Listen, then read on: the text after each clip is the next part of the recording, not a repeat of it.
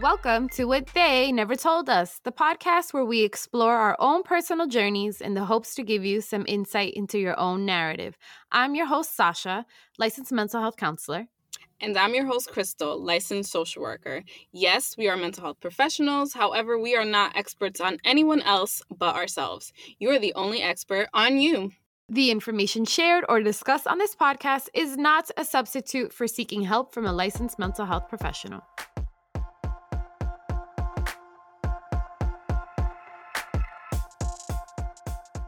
Welcome back to another episode of the podcast. Today, we are going to finally, finally be discussing what we promised uh, we discuss, which is attachment. So, from here on out, once we start talking about attachment, you're going to understand exactly what we mean because we're going to break it down.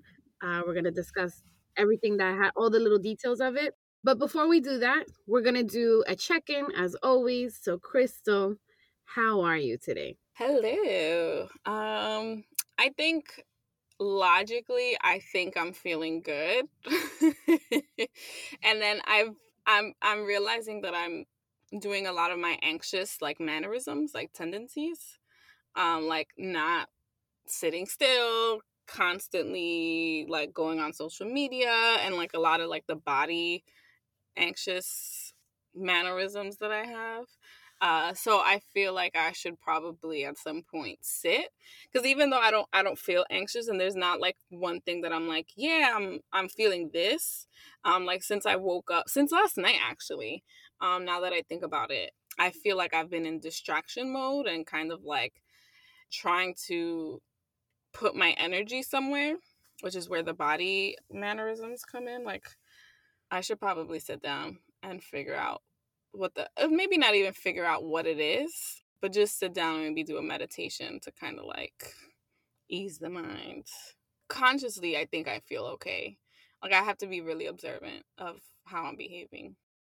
No, yeah, I we talk about that all the time where you know your body's telling you something and um it's weird cuz you read it in textbooks and then the minute and they tell in the textbook suggests, you know, just sit with it analyze it, look at it, and you're like, what the fuck are they saying? But then the minute you sit down and you clear your mind, it's almost like it's like, I, I don't know, like something floating up in the water, like bloop, it comes to your mind. You're like, yo, this is what's bothering me. Oh, okay, great. now I gotta learn how to just kind of move. It. Exactly. but uh yeah, that makes uh, a lot of sense. So I hope that you get the time to sit with it and understand it and just accept it. Um, and I'm I'm deflecting. Look at me. I don't want to talk about me. Uh, I was like waiting. I'm looking at you like, so you gonna go? uh, I, yeah, yo. Uh, I I full transparency. I just fucking cried half hour to Crystal before we started recording because well, first of all, today's show notes definitely brought shit up for me. And second, I mean, whatever it brought up, it's it's really raw and emotionally painful.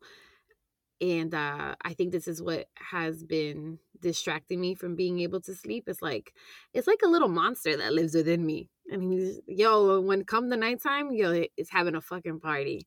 And during the day, it's hard to, it's distracting me. Um, but it feels removed from me. I'm just like frustrated that it's not fully gone. But, and I'm talking about all these feelings, and, and I'm sure people don't know what the fuck I'm saying. Um, it's just a lot of emotional pain. What, you know, and I'm still dealing with things that came up with the breakup. Um, I'll go more into it when we actually start talking about the different topics.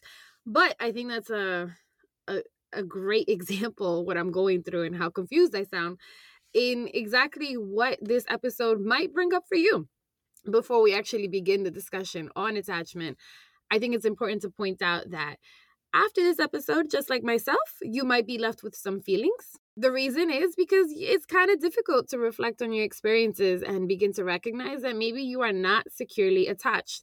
I think I logically understand that I'm not securely attached, but when it's like in your face, you're like, oh, fuck, okay, what do I do with this? Uh, so it feels overwhelming just first, I want to say that your feelings are always valid. And Also, if it helps you feel any better, you just heard me go on a confusing rant. Obviously, I'm not securely attached, so you're good. We're we're gonna keep surviving. I promise. Second, uh, it's more a matter of how we react to the feelings that matter. So if you have a crystal in your life who will allow you to cry to them for half hour, please do so. Reach out. Don't hesitate to do that. Um, and I also think that you know that there's a lot of choice in that, right? So practicing to choose to adjust your behaviors and be better is always an option. So overall, the message is, yeah, I think it might bring up some feelings for you, but please utilize your resources and do what you got to do to choose to be better for yourself. Yeah. So you know, taking it back to the classroom, what is attachment? Attachment's an emotional bonds that you build with another person. It's formed in early childhood, which, if you remember back to the developmental stages episode, we mentioned the first developmental stage is where you form attachment. So it's like literally infancy that you develop it. And that emotional bond continues with you throughout your life your caregivers who hopefully were available and responsive to your needs as an infant will allow for you to develop a sense of security and let you know that they're dependable and that creates a secure base for you to then go out and explore the world. And then as you grow up, you will tend to exhibit that same pattern of bonds with others, your caregivers, and security because that was your foundation. And as I mentioned in the developmental stages episode, if you have a good foundation, you can build the rest of your house, right, throughout the course of your life. That is attachment in its most basic or I guess secure of forms. Um, and attachment was uh, introduced to us by British psychologist John Bowlby, who introduced the theory to the world as the idea of forming bonds with the other. So, like on a basic level, it's just forming bonds and connections. And then later in life, uh, Mary Ainsworth, who was also a psychologist, went on to describe three major styles of attachment. Uh, so she described secure attachment, ambivalent slash insecure attachment, and avoidant slash insecure attachment. And so basically, any attachment that's not secure is insecure, but we're not going to say insecure for each one just because it can be confusing. Uh, and we'll explain that a little bit more in depth in a minute. There's levels to being not healthy, by the way. yeah, basically, there's only one secure attachment, and then all of the rest of them are insecure. womp womp womp. Uh, so John Bowlby and Mary Ainsworth laid the foundation, and then in 1986, psychologist Main and psychologist Solomon added a fourth attachment style called disorganized insecure attachment based on their research. So they were like, ah, ah, ah, there's another mm. level of dysfunction. Let's not forget. I wouldn't be surprised if there was like a fifth and sixth one. Like, gosh, no, this is enough. This is enough. so, why is this even important? Like, why do we even talk about attachment so much? Because y'all like, y'all say that a lot. Um, but really, the principles of attachment teach us that we're only as needy as our unmet needs. Right? Oof. So, what does that mean? If we have unmet needs, then we will perpetually look for them in the relationships around us, right? Like, if you are hungry, you're gonna like go everywhere like looking for food right? Like because that's kind of where your mind is at like your need your basic need of being fed is not met and that's the same for the bonds and relationships that we form with other people. So if we never learn how to feel safe or effectively be in relationships with others we will continue to recreate the same ineffective patterns with other people that we learned as children right? Because a lot of what happens is that you know, as much as we want to be healthy and we want to be in relationship in ways that feel secure, if we didn't learn that, it's really hard to then recreate it or be healthy as you grow up, which is why we always talk about doing the work, right? Like you have to do the work to be in effective relationships and have emotional well-being. And it's the same with attachment. Understanding our attachment styles and working towards feeling secure can help us in feeling fulfilled and have loving, healthy, and close relationships. And as human beings, like we are social creatures, and our re- social relationships are really the core of our, our well being, um, or at least one of the main core pieces of our well-being besides our relationship with ourselves so this is really important stuff and we we kind of laugh and joke but this is this is really important yeah and I, I i again the most important piece for me is you're not stuck in your attachment right um, your style, your attachment style is most definitely subject to change. I know that through personal experience. So it's going to depend on who you make friends with and who you get into relationships with, right? It's the most significant relationships that affect us overall in our development. So you are not stuck. Um, there's hope. and um, we're also going to be discussing how attachment uh, affects your romantic relationships. So there's like very fairly new research suggesting that adult romantic relationships function similarly to the way infant caregiver relationships do. And that's a weird thought to have, right? Like, yo, like oh am i i don't know i remember the first time i realized i was dating my mother right like and it's mm, funny i don't know i don't know how people yeah people in psych will get that but i don't know how other people are gonna react to like what the fuck um but i promise you we we repeat this pattern over and over again which is why it's important to start noticing how we're showing up in relationships and how our partner is showing up in regards to their attachment. Yeah, and I think that what happens is that the reason why we recreate the relationships as adults as we did when we were children is because that's what we know so that's what feels safe. Even if it's not safe that it feels familiar. So we tend to recreate what feels familiar because that's what we know. So crystal did a really good job in explaining who were the founders of this attachment theory. I really like john bowlby's work because i am somewhat of an evolutionary theorist. I feel like these things come up out of a necessity for our survival and he believed the same. So he believed that infants are in search of their parents to have their basic needs met, right? And how do infants do that? They cry, they look for them, they look for their eye gaze. And if you really think about it, we are absolutely, and we mentioned this in the developmental episode, but we are completely dependent upon our caregivers. So there has to be a way that we learn how to communicate with them, even if we don't have verbal expression. It's a motivational system that will be called the attachment behavioral system that was gradually designed by natural selection, right? Evolutionary theory, to help regulate how we stay close to our caregivers, not just for the emotional need, but also for the physical need of survival. A lot of the research that has been done in regards to attachment um, uses infants and young children. So I would say that one of the most important uh, pieces of observational research is Mary Ainsworth, who Crystal mentioned. Her her research on the caregiver and infant relationship through what was called the strange situation procedure. So it was in a laboratory setting, and in this setting, the primary caregiver and the infant are placed in a series of eight different episodes that involve the mother, the infant, and a stranger going in and out of the room while the infant is present. So, first, the mother, the child, and the stranger are introduced all together in the same room. And then afterwards, the mother separates from the child and the child's behavioral response is observed. It's observed in eight steps. So, step one is the mother, the baby, and the experimenter. This will last less than one minute. Step two, uh, the mother and the baby are alone in the room. Step three, a stranger joins the mother and the infant.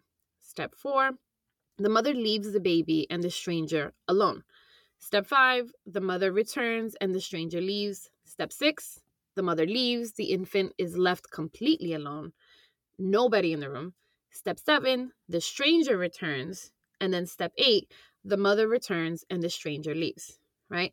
So throughout this whole process, the observers are starting to note the reactions that the infant is having towards the stranger within themselves, how are they self soothing, and how they're reacting towards their mother. And the scoring is based on four interaction behaviors that are directed towards the mother, especially step five, the mother returns and the stranger leaves. And step eight, when the mother returns and the stranger leaves, right? Like, so this is where they start to notice what kind of attachment the child has to their mother. So the scoring is based off of proximity and seeking out the mother, um, contact maintaining. So, like, how long are they engaged with their mother when the mother leaves or when the mother returns? Are they avoiding um, contact and are they avoiding being close to their mother? And are they resistant to contact and being comforted by the mother? So, this is where they start uh, uh, noting certain behaviors. So, as Crystal said, Mary Ainsworth, initially she figured out three different kinds of attachment styles, and we're, we're going to discuss them in depth now. So, the first one that we're going to talk about is a secure attachment. Secure attachment. Bless all of y'all with secure attachment. I'm such a um, fucking hating ass bitch on people who have secure attachment. Same. Uh, because I'm like, life must be good when you know mm. you feel loved mm-hmm. and appreciated. Um, all right. So for so we're gonna briefly talk about what that looks like in childhood and then uh talk a little bit about what it looks like in adulthood because children are not listening to this podcast. So, I mean, at least I hope not.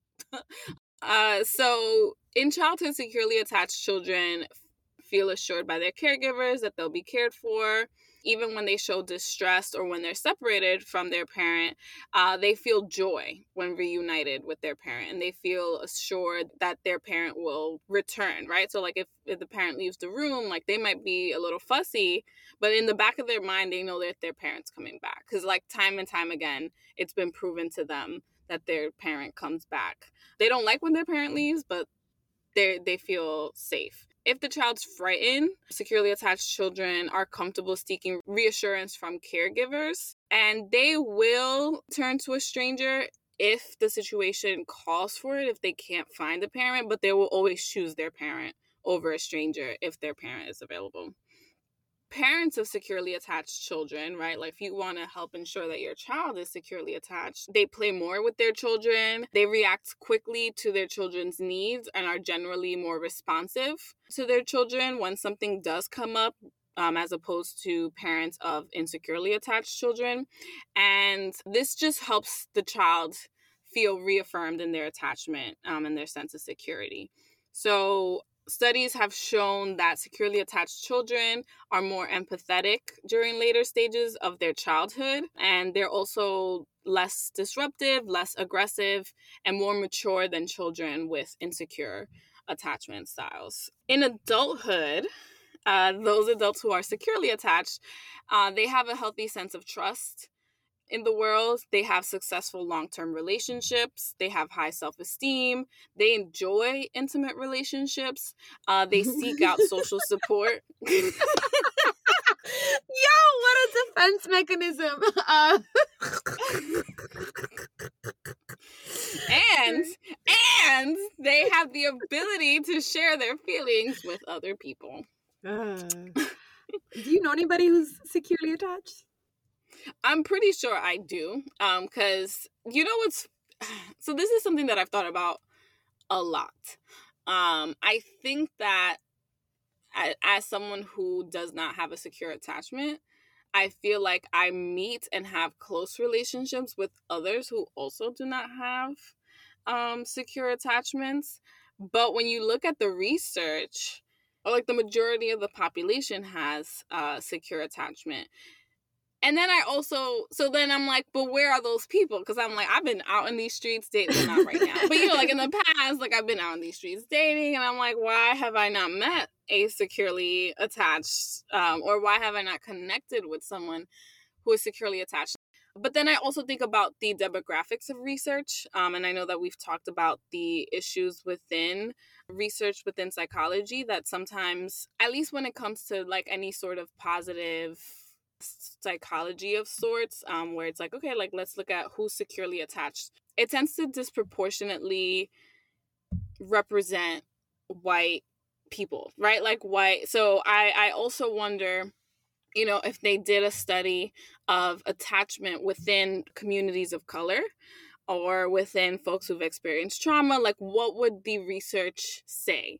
So i mean i be- i believe that the numbers are true. I just don't know if when they're reporting you know the per- i don't remember the percentage of adults who are securely attached but it is per- like high. Um i wonder how many people of color are represented in that pool. Yeah, and not to say that people of color are insecurely attached, but I also think like factors like trauma, poverty, things like that might might affect yeah no think about the, the episode we did on our fathers like one in four kids right now in america are growing up without a dad in the household and majority of them are within minority communities.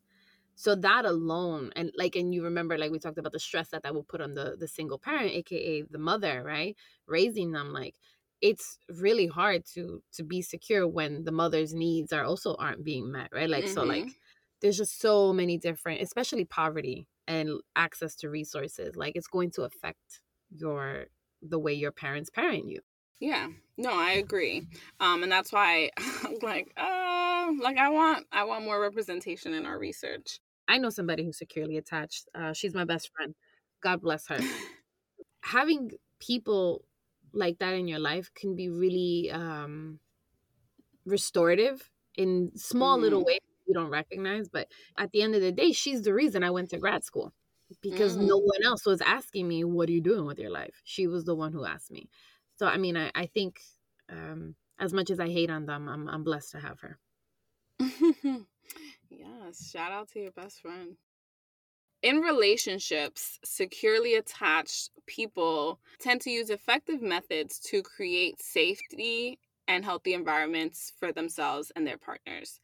When it comes to conflict resolution, they don't become defensive, they don't try to emotionally or physically harm or punish their partners.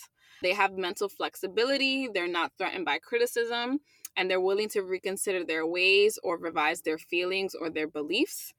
Uh, they're effective communicators. They express um, and respond and expect others to do the same for them. They don't play mind games.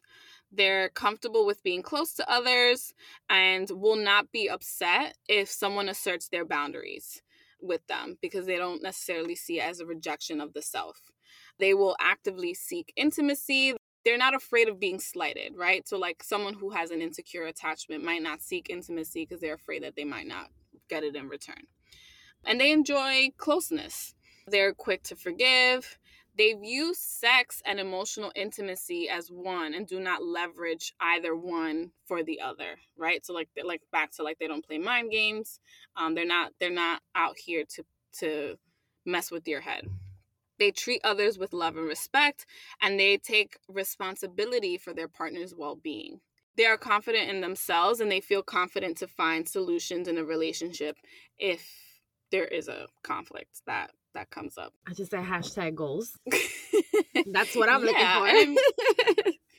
yeah, and I mean that's that's pretty much it. Like when it comes to secure and and I will say like just because someone's secure doesn't mean that they don't experience conflict doesn't mean that they don't experience challenges doesn't mean that you know they might not have you know like their moments where maybe they exhibit some sort of like unhealthy coping mechanisms or behaviors but what they do have is the resilience to be told about themselves not take things personally like they don't take criticism as an insult on their character and they're able to shift and adapt and just have robust emotional and social relationships. So this is the the most positive we're going to be at this point of no, this is the most positive we're going to be in the podcast. Uh just putting that out there because the rest is a little triggering if you ask me. Uh so secure people got it right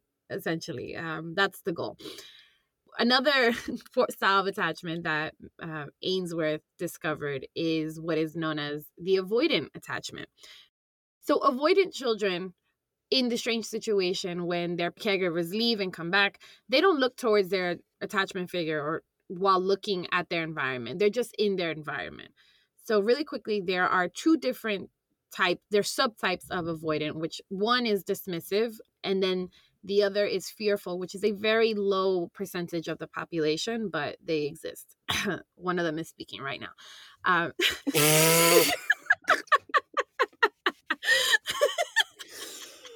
oh my goodness. So there are two types of avoidance there is dismissive and then there is fearful.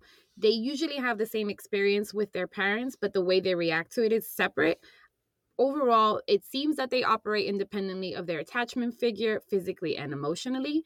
They show low separation anxiety, along with low stranger anxiety, and they don't reference their caregiver to explore their world.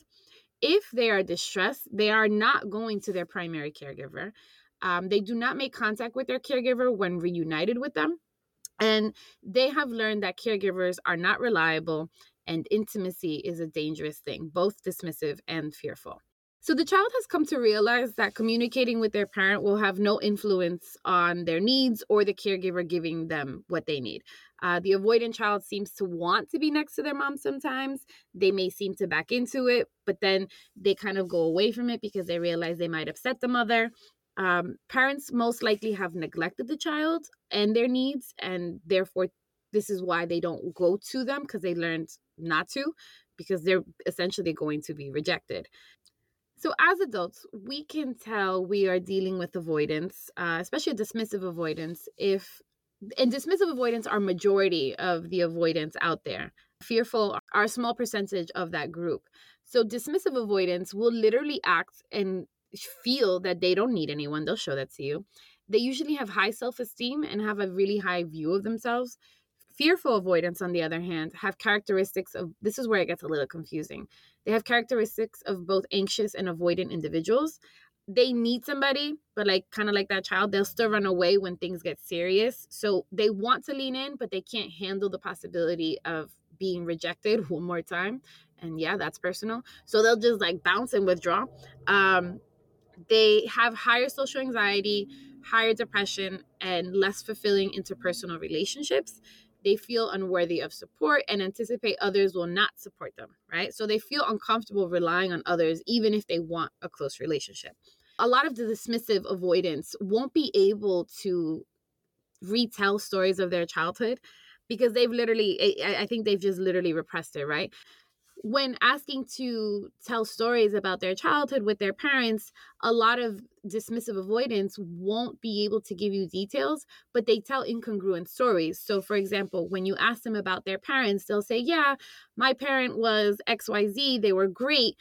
And you'll find out that the parent wasn't really present, or they weren't meeting their needs, or they were at work all the time. And then you sit there wondering, like, well, how was your caregiver great when you weren't really with them, right? It, it, it, their your experience of them and then the way they tell their story could be a little confusing. They have a tough armor on the outside and are not good with dealing with feelings on the inside. In relationships, they come into their partner, right? So you feel them getting closer to you, but then they will back away when it gets too close because it feels wrong to them. They may use uh, deactivating strategies. So, any behavior or thought that's used to stop int- intimacy is a deactivating strategy, right? Like, so pretend you're in bed and you're watching a movie.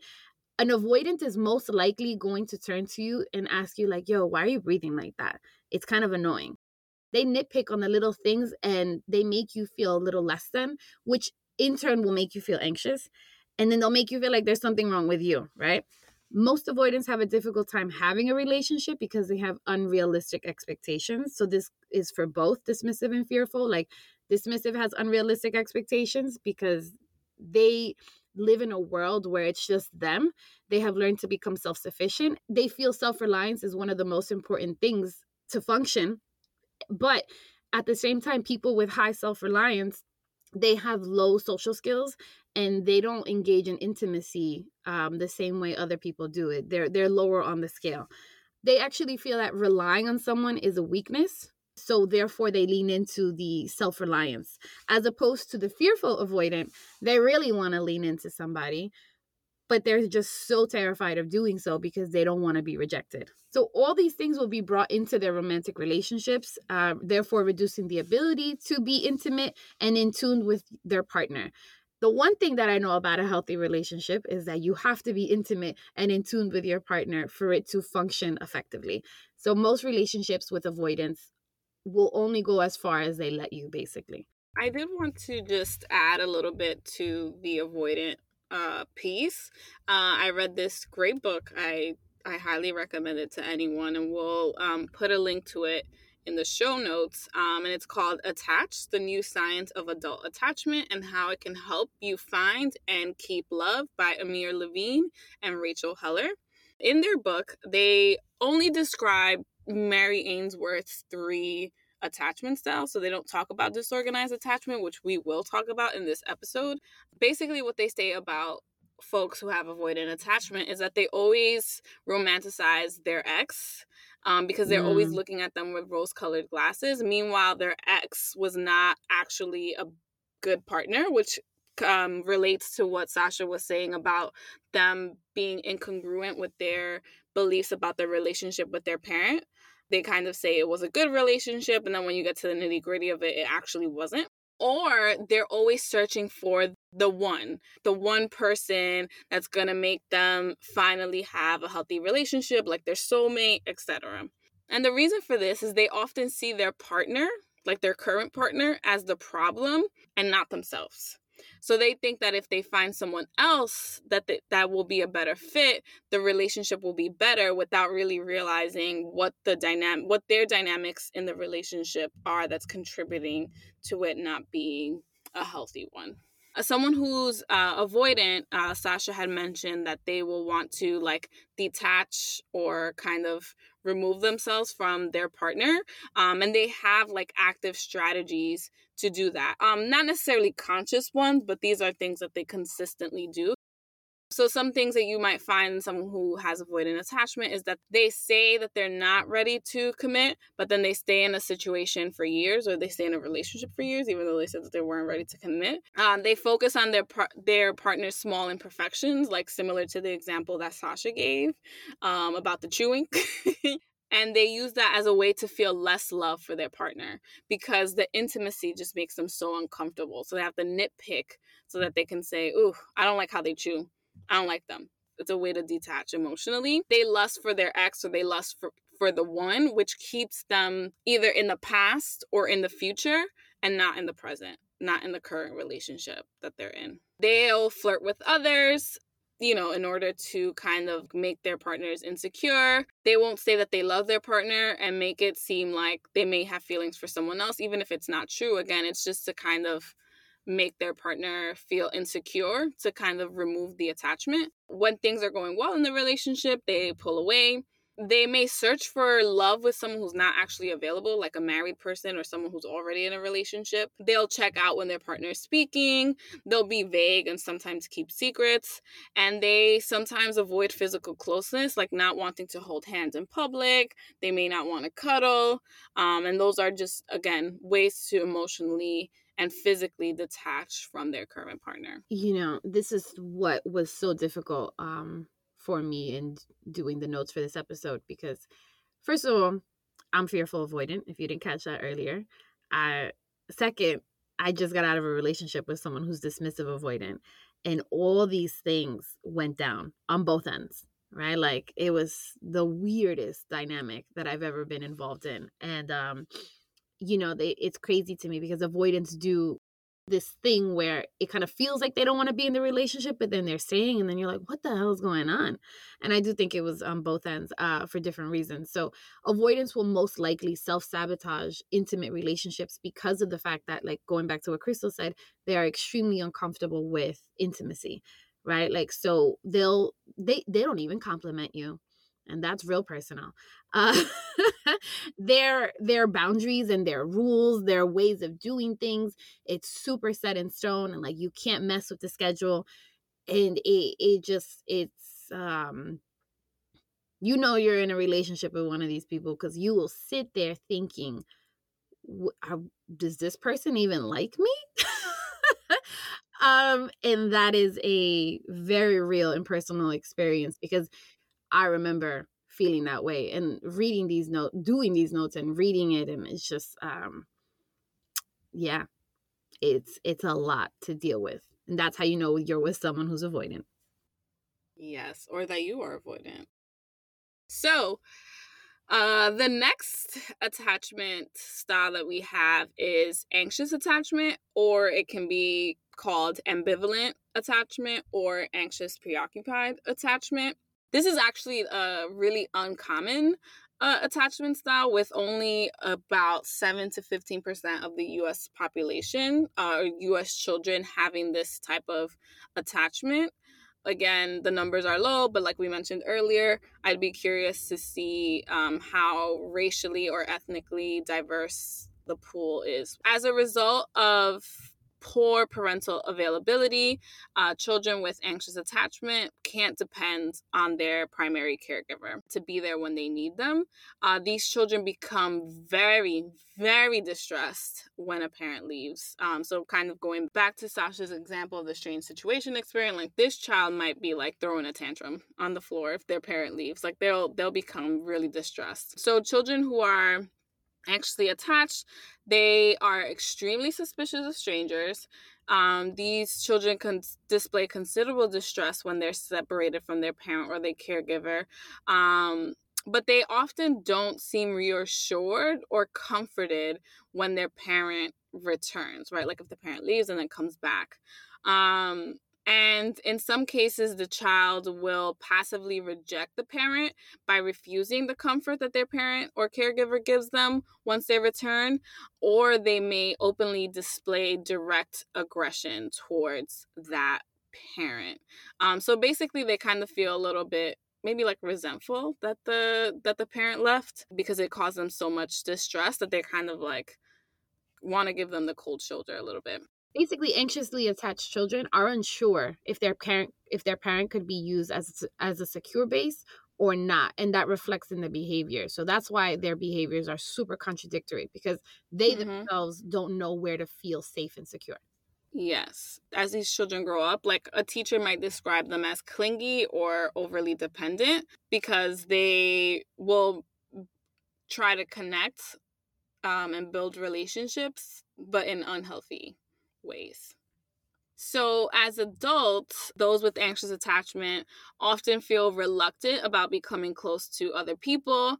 And in relationships, they worry that their partner won't reciprocate their feelings. So, they're afraid that um, their partner will reject them. So, they might often break up with their partner or um, because they feel that the relationship is cold and distant. But if the relationship ends, they'll feel especially distraught, which is the same pattern that you see in them as children, right? Like they're recreating that relationship.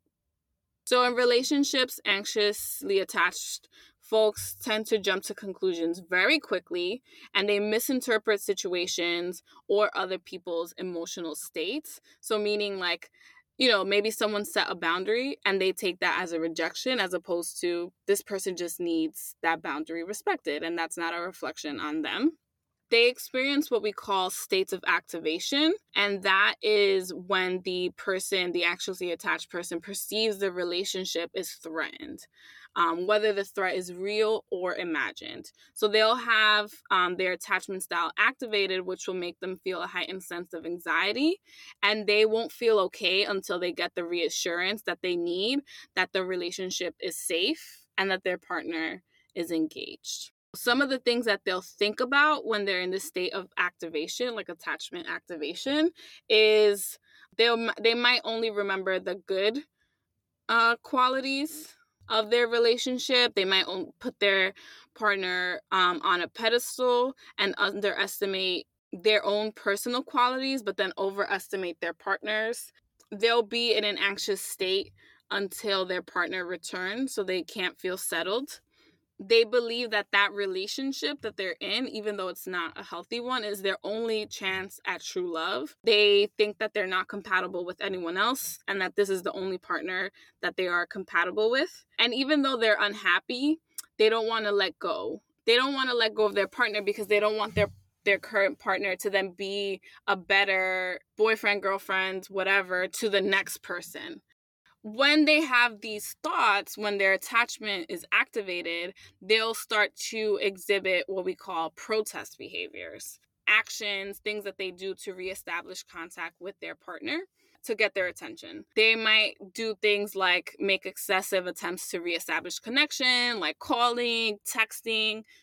They may withdraw and they will really just ignoring them on purpose in the hopes that their partner will notice that they're upset. They'll keep the score. They keep time on how long their partner took to call them back. Like, let's say, like, you know, I called you, you didn't call me back for an hour. So then they'll be like, all right, now I'm gonna now I'm gonna ignore your call and now I'm not gonna call you back for an hour. So they'll like keep score on things like that. Um, they might act hostile, like rolling their eyes, ignoring their partner while they speak, and sometimes, unfortunately, like may resort to actual violence. They will threaten to leave, saying, I can't do this anymore. Meanwhile, they don't actually mean that. Again, it's just kind of like an empty threat. And for a bonus, because I've been an anxiously attached person, I think my style has changed uh, recently. They sometimes will actually leave the relationship, and this is something that I've done, and in the hopes that their partner will like come groveling back, and the partner doesn't come back, and it leaves them in a state of complete distress. So womp womp, been there. Uh, they might manipulate by ignoring phone calls on purpose, being unapproachable, um, faking that they have plans, again, just to form some sense of like jealousy or have the partner like reach out to them or want to connect with them or they may make try to make them feel jealous um, by like flirting with someone again manipulative behaviors so something just came to mind. There is not one person in this world who has a hundred percent of one uh, attachment style. So what we're talking about, like the different styles, they may resonate within you because this is what's happening within me as I listen to you. Um, you may just be more of something, right? So going back to the example that I gave, I'm fearful. I definitely think I'm fearful avoidant, which also has like similar uh styles of anxious attachment, what you just described. And like I I was definitely anxious with my first boyfriend. Like pure solely anxious. Like I depended so much on him. And I think that that first rupture of whatever level of trust I put in him had caused me to kind of shift to fearful avoidance. So then I became mm-hmm. like a little more anxious and then avoiding because oh I can't get too close to you because it's dangerous. Um, and I think I experienced something similar. I think I dated someone who was avoidant, and it sparked a lot of anxious attachment in me because I was actively being rejected and I wanted to connect with this person. And then I think like I was in another relationship where my partner was also like a little bit on the anxious side. So then it was kind of like two anxious people, and then I kind of became avoidant with him because I was like, you're like, this is too much for me. So like I would detach from him. And I would say now as I enter relationships, I am a little bit fearful, avoidant. Um, I think like I've learned to be very independent because I I feel like my experiences growing up have taught me not to rely on people. And I want to connect because I know that that's the healthy way to do things, but I'm very afraid of what that means um, because I I feel like my tolerance for rejection is very low. Um, and uh, once that rejection happens, it will take a long time for me to feel safe and comfortable again to get back out there. So I think there's a part of me that almost feels like rather than repeat that pattern of being afraid, pushing through that fear, then getting rejected and starting all over again, I'm kind of like, well, let me just avoid it altogether, which is also unhealthy. Yeah. Don't be dismissive avoidant. so, just to finish up with the anxious avoidant piece, it can be challenging for someone who's anxious to find a secure attachment because once they finally feel safe in a relationship, none of the bells of a of an unhealthy relationship go off in their mind. Um, and then they don't experience that need, you know, that attachment activation, um, which I mentioned a little bit earlier. Because that situation of being in a secure relationship feels so unfamiliar to them and they can't repeat the patterns. Um, if you're anxious, you have to be very conscious of how you show up um, because if you and if you're anxious and you enter a, a, a, relationship with someone who's secure and it's a safer relationship you might think like this person is not the one. Because maybe like the highs and lows that you're used to experiencing aren't there so you think oh this relationship's boring i'm not interested. Mm. this relationship doesn't excite me they don't light a fire in me when really what it is is that this is just a safe relationship all of those highs and lows aren't present because they don't need to be. It takes time to get to that that mindset of oh, this is this is what I I desire and this is what feels good cuz you get so used to being involved and again because it starts with your first relationships with your primary caregivers you get so used to being involved in this tug of war kind of thing like cat and mouse game regardless of how that looks whether you're with an avoidant whether you're with um, an anxious attached person it's a you you expect it and then it becomes your definition of this is what love and care means and until someone's like uh uh uh this is not this is not okay or until like you kind of fall flat on your face or until you start going to therapy um just putting it out there you it, you don't recognize that this is unhealthy. Absolutely. No i agree. And i think also realizing it is one thing but doing something about it is an, a whole other thing. So yeah so the last attachment style is unique to a specific population. So this attachment style is disorganized. This is the one that was coined in later on in 1986. Um, the most common cause of this is an abusive caretaker, whether it's physical, emotional, or sexual. A disorganized child fears the caretaker and their unpredictable nature of their abusive behaviors. They also want to rely on them because they need them for survival. And also, caretakers will help them out with certain needs, right? Like your basic security needs, but then they're also taking away from other things when the physical, emotional, and sexual abuse is involved.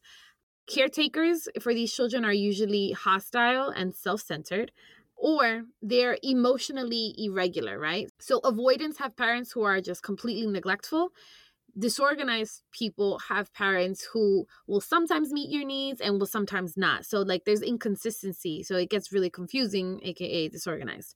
Uh, when the caretaker's abuse is present without any kind of solution, the baby cannot use like this organized way of dealing with the stress because they're just in their minds confused. Like, okay, do I go to them? Do I not? It doesn't just necessarily have to be the caretaker who is abusive if the child sees that their caregiver is in a relationship with someone who is violent, they can also become disorganized. Another common cause is with caretakers who are struggling with depression, like I said, marital conflict, unresolved and, and unresolved loss of attachment figures or traumatic experiences themselves, um, which is why they're inconsistent to meeting their their child's needs disorganized when disorganized children get scared there's never really a solution uh, they don't have the ability to focus or behave in a way that is effective to coping with their stress. They lack regulation skills and control of any kind of negative emotion. They these children are more likely to show oppositional, aggressive, and disruptive behavior in childhood or adolescence. Um, they have low self esteem and poor social skills. So when they get into adulthood, if they haven't figured out how to effectively cope and therefore, you know, somehow change their attachment style, you will know if you meet somebody who's disorganized because they still do not have the coping skills to deal with stress. Uh, they can get very angry or violent and have a lot of issues connecting with others.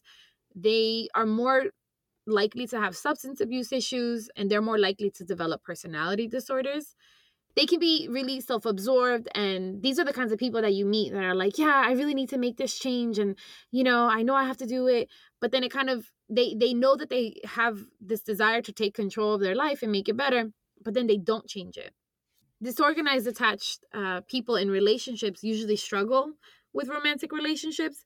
They really want to be close and at the same time they again they have an intense fear of rejection by the romantic partner they struggle to form relationships that are long lasting. So, disorganized people will usually have shorter relationships and they just keep ending because of the same reasons. They have difficulty trusting others. They desire control and it conflicts with the of the partner that they're with and they don't budge because they don't want to budge because this is what helps them feel secure. But being their partner is a tough experience to deal with because a relationship is a two-way street. Disorganized, attached people cannot control or manage their feelings well, which causes them to act out. And this can get tricky in relationships because depending on how they act out, it can hurt the relationship. Like it can rupture the sense of trust, sense of safety, whatever it is that your the other partner needs.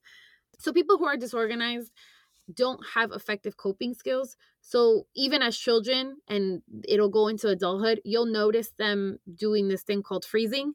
It's almost as if they're paralyzed because literally in their minds, they don't know how to act. And that's the whole point of disorganized, right? Like that's how you know if someone or yourself is disorganized, it's you kind of freeze. You don't know whether you should move left or right. You there's no kind of solution in your mind, as opposed to other people will take a step back and say, "All right, how can I deal with this?" They are ran by fear, which makes them immobile, which is why they freeze. Well, I will say disorganized attachment is I feel like not one of those attachments that gets a lot of attention. So I'm glad that we were able to discuss it here because I think even just listening to you talk, I have a better understanding of of that particular attachment style. I also did want to talk about um, relationships, uh, romantic relationships, and who ends up with who. So, a common combination, um, because they perfectly feed into each other, is the anxiously attached person dating an avoidantly attached person. And from personal experience, it it's a roller coaster of a ride. We'll go into the other styles in a bit, but I did want to talk about this particular relationship combination because it's very common.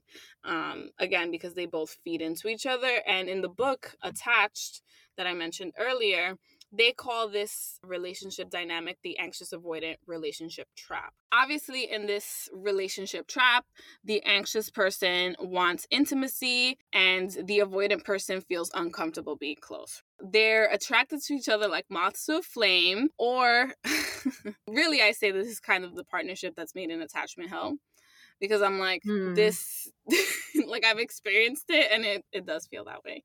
They pretty much, both of these people exacerbate each other's insecurities um, because the closer the anxious person wants to be, the more detached the avoidant person wants to be. And the only way to kind of break this cycle is either to end the relationship or for both partners to actively be aware of how they show up in the relationship and work towards meeting each other in the middle ground. What are some signs of an anxious avoidant trap? One of them is the roller coaster effect. The relationship just never feels stable because the anxious person is always in a low state emotionally until the avoidant person finally fulfills their need to create connection and then when the the avoidant person creates that connection with the anxious person, the anxious person goes into a high. So the anxious person is uh, constantly on this roller coaster ride of emotions, and it's at the whim of the avoidant person because they have to wait for that person to respond to their needs. So the second part is the emotional counterbalancing act. So avoidant people will only feel independent and powerful to the extent that their partner, the anxious person, feels needy and incapable. This is why avoidant and avoidance will never date each other because they can't feel powerful in the relationship if they don't have this power dynamic present. And to avoidant people, like they'll work to actively detach and move away from each other. So they'll never have that power and control because the other person also doesn't care. In the book, they call this next thing stable instability and it's that the relationship will probably last a long time but it always feels uncertain and you're always in a chronic state of dissatisfaction. Sometimes in these types of relationships you might think like are we really fighting about this? Because you're constantly fighting about things that you shouldn't be fighting about when the real root issue is not necessarily like that argument but it's the lack of intimacy between both partners one thing that the book mentions, and this is specific to this relationship, is this dynamic called life in the inner circle as the enemy. So if the anxious partner is with someone who's avoidant, the closer the anxious person becomes to the avoidant person, the worse their the avoidant person treats them because the avoidant person doesn't like closeness. So the more you try to connect with them or the closer you are in terms of how present that relationship is, the more that they're going to detach. So the anxious person, as long as they continue to become closer and closer and closer to the avoidant person, they're pretty much the enemy, like the worst that they're going to be treated because you're activating that person's need to detach constantly. And then you always are experiencing the quote unquote trap. And that's basically just having the eerie feeling that the relationship's not right, but you feel so connected to the person, um, and this is for the anxious people, that you don't want to leave, but you know that it's not right, but you can't leave. Like I said, these folks just play into each other's insecurities so perfectly and and that's why it's partnership and attachment hell as i like to say it's funny because even though i'm fearful avoidant it, i like i said earlier it does come with that anxious piece and mm-hmm. i i have elements of being anxiously attached and as you're talking i'm just like yo that was exactly my experience in my previous relationship and he was completely avoidant uh no doubt about it and and I especially the last piece where you said um a relationship you know that the relationship is not right but for you just feel so connected to the person like you don't want to leave that was me I didn't want to leave and like I knew that I I was like this isn't good but I just couldn't leave so I think that this is probably one of the most the, the reason that we emphasize it is because it's probably one of the most unhealthy and most common uh, relationship matches the avoidance and the uh, the anxious attachment. However, there are other styles that usually go hand in hand. So no surprise no surprise here. Secure and secure are most likely to end up with each other. Why? Because they got it right from the beginning. They look it's kind of like you just know who your people are. You walk into like you walk into a club, you're like, "Oh, there's VIP. That's where I'm going."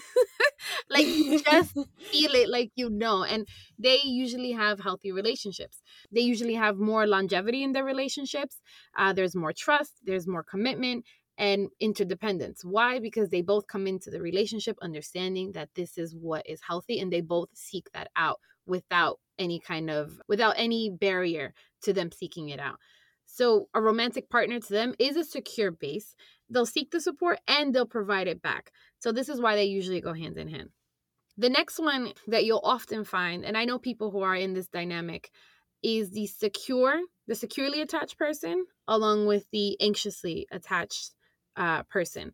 And this is where things get a little more difficult, but it could still go really, really well as long as the secure person remains secure and they they just kind of continue to be consistent for the anxious person and the anxious person has to be willing to learn and adapt to the, the securely attached person's style of loving and being in relationships. So, going back to what Crystal said, the anxious person might sit there and say, Well, I don't think I'm in love with this person because I don't feel the highs and lows.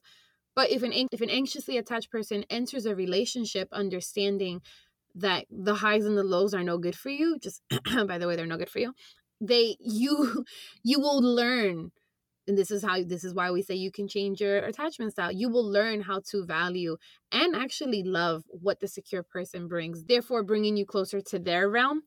The securely attached person also has to learn the anxious person's ways so that they don't take the anxiously attached person's uh, behaviors offensively.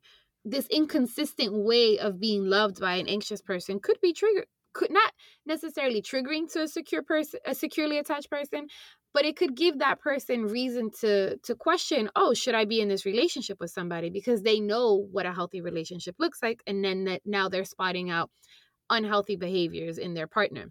So as long as the securely attached and the anxious and the anxiously attached both have an understanding of who the other person is and they're able to communicate their needs and what's going on and coming up for them within their experience of each other they'll be able to have a long lasting relationship Yes, absolutely. I was going to say they have to uh, make sure that they're both uh, doing the work.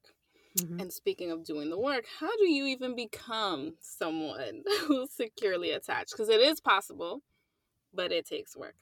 Uh, the book that I read describes two main ways to work towards becoming a securely attached person, and that really is effective communication and effective conflict resolution.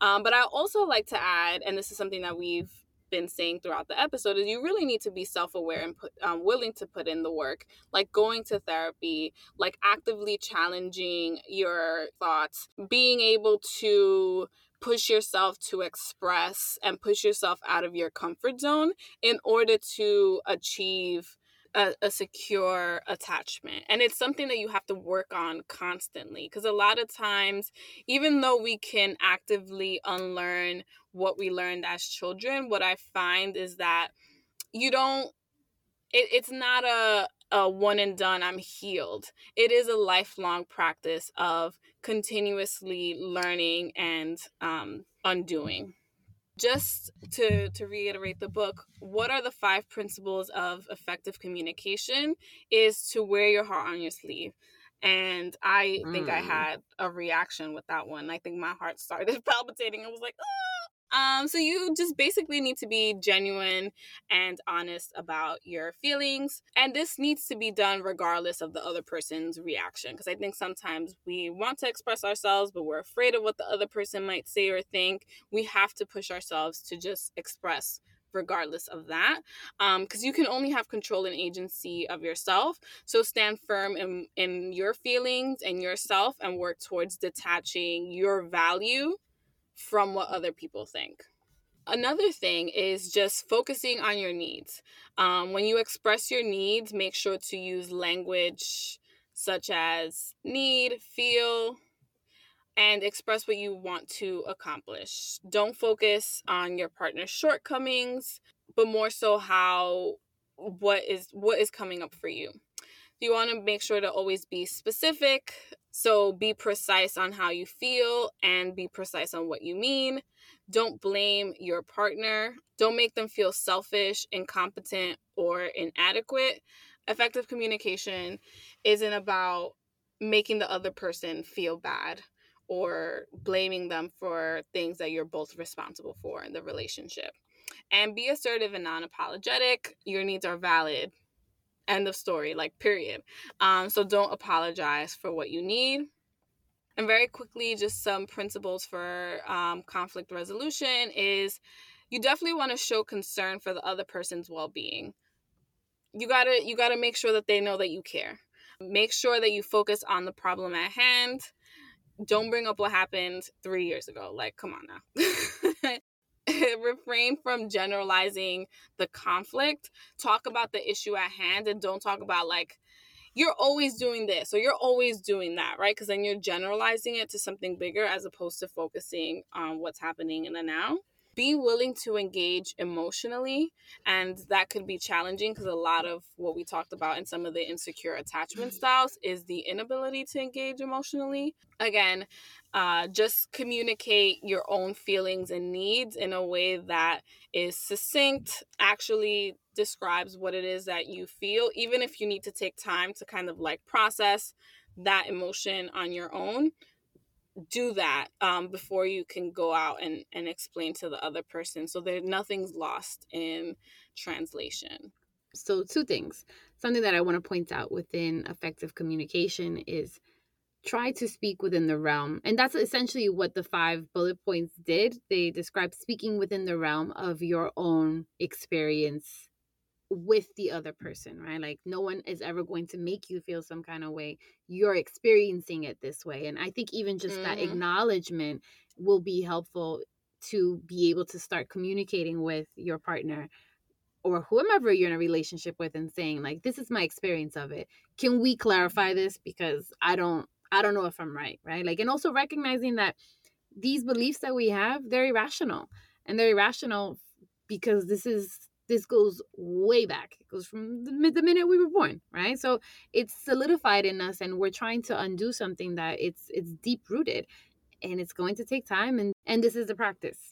When it comes to conflict resolution, this reminds me a lot of John Gottman's Four Horsemen that we described in the breakup episode, and how you can show up for this person, and how and basically how effectively communicating will kind of get you both the people in the relationship towards a more middle ground as opposed to each person being on their own you know like the in their the extreme opposite ends of the spectrum right? Like so because sometimes that does happen and i think that if you recognize that okay i have to voice my opinions not blame and just express how i'm showing up then maybe we can meet more in the middle and there will be more conflict resolution that whole psychology 101 lesson i want to i want to say that is our episode. Uh i hope that you were able to learn a lot about attachment be able to recognize where you land on the spectrum and if even if you're still feeling a little bit confused you can always google attachment style quizzes online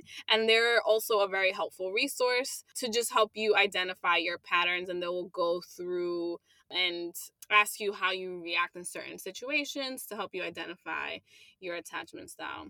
Of course, we definitely want to hear from you. Let us know what you learned about yourself, what you learned about others. So you can always hit us up on Instagram at Never Told Us Pod or email us at Never Told Us Pod at gmail.com. And make sure to come back next week so we can tell you what they never told us.